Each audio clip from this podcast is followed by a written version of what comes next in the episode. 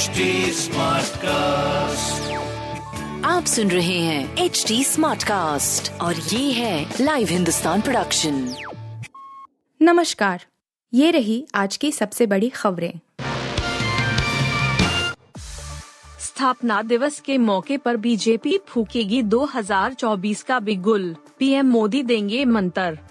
प्रधानमंत्री नरेंद्र मोदी गुरुवार को भारतीय जनता पार्टी भाजपा। के स्थापना दिवस के मौके पर देश भर के पार्टी कार्यकर्ताओं को वर्चुअल माध्यम से संबोधित करेंगे।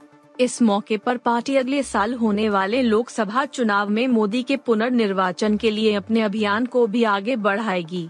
पार्टी अध्यक्ष जे पी नड्डा के दोपहर 12 बजे राष्ट्रीय राजधानी से चुनाव अभियान शुरू करने के बाद पार्टी सदस्य दस दशमलव सात दो लाख से अधिक स्थानों पर दीवारों पर एक बार फिर से मोदी सरकार और एक बार फिर से भाजपा सरकार के नारे लिखेंगे।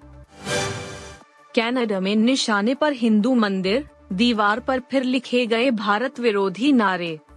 कनाडा में एक और हिंदू मंदिर को अपवित्र करने का मामला सामने आया है। मंगलवार देर रात मंदिर की दीवारों पर भारत विरोधी नारे लिखे गए। यह घटना ओंटारियो प्रांत के विंडसर शहर में स्थित बैप्स श्री स्वामी नारायण मंदिर की है। बैप्स संगठन के प्रवक्ता ने हिंदुस्तान टाइम्स से बातचीत में इस घटना की कड़ी निंदा की। उन्होंने कहा, मंदिर की दीवारों पर भारत विरोधी नारे लिखे जाने से बहुत हैरान हूँ। बैप्स की ओर से इस मामले की तुरंत जाँच करने की मांग की गई।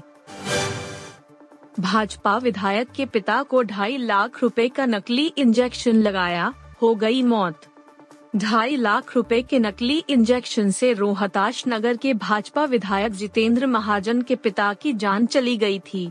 विधायक की शिकायत पर ज्योति नगर थाना पुलिस ने मेडिकल स्टोर संचालक के खिलाफ गैर इरादतन हत्या, छल करना, धोखाधड़ी और आपराधिक षड्यंत्र के तहत केस दर्ज किया है। कंपनी की तरफ़ से जाँच में पता चला कि इंजेक्शन भारतीय लोगों के लिए नहीं था। कंपनी ने तुर्की के लोगों के लिए उसे बनाया था। फ़िलहाल ड्रग्स कंट्रोल विभाग ने 7 अप्रैल तक मेडिकल स्टोर का लाइसेंस निलंबित कर दिया है। विधायक जितेंद्र महाजन ने बताया कि उनके पिता को फेफड़ों का कैंसर था। गाजियाबाद और नोएडा के बड़े अस्पतालों में उनका उपचार चल रहा था। वंदे भारत एक्सप्रेस पर फिर पथराव, कांच टूटा तीन घंटे देरी से चलेगी ट्रेन। विशाखापट्टनम से चलकर सिकंदराबाद तक जाने वाली वंदे भारत एक्सप्रेस पर कुछ असामाजिक तत्वों ने पथराव किए हैं।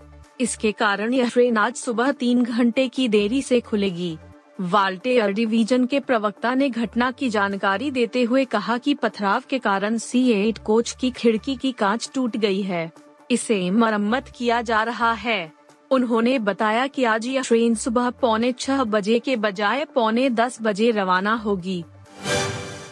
रवीना कीरवानी को मिला पद्मश्री, वानी जयराम को मरणोपरांत पद्म भूषण बॉलीवुड एक्ट्रेस रवीना टंडन और नाटू नाटू गाने के संगीतकार एम एम कीरवानी को राष्ट्रपति द्रौपदी मुर्मू ने पद्मश्री पुरस्कार से सम्मानित किया है।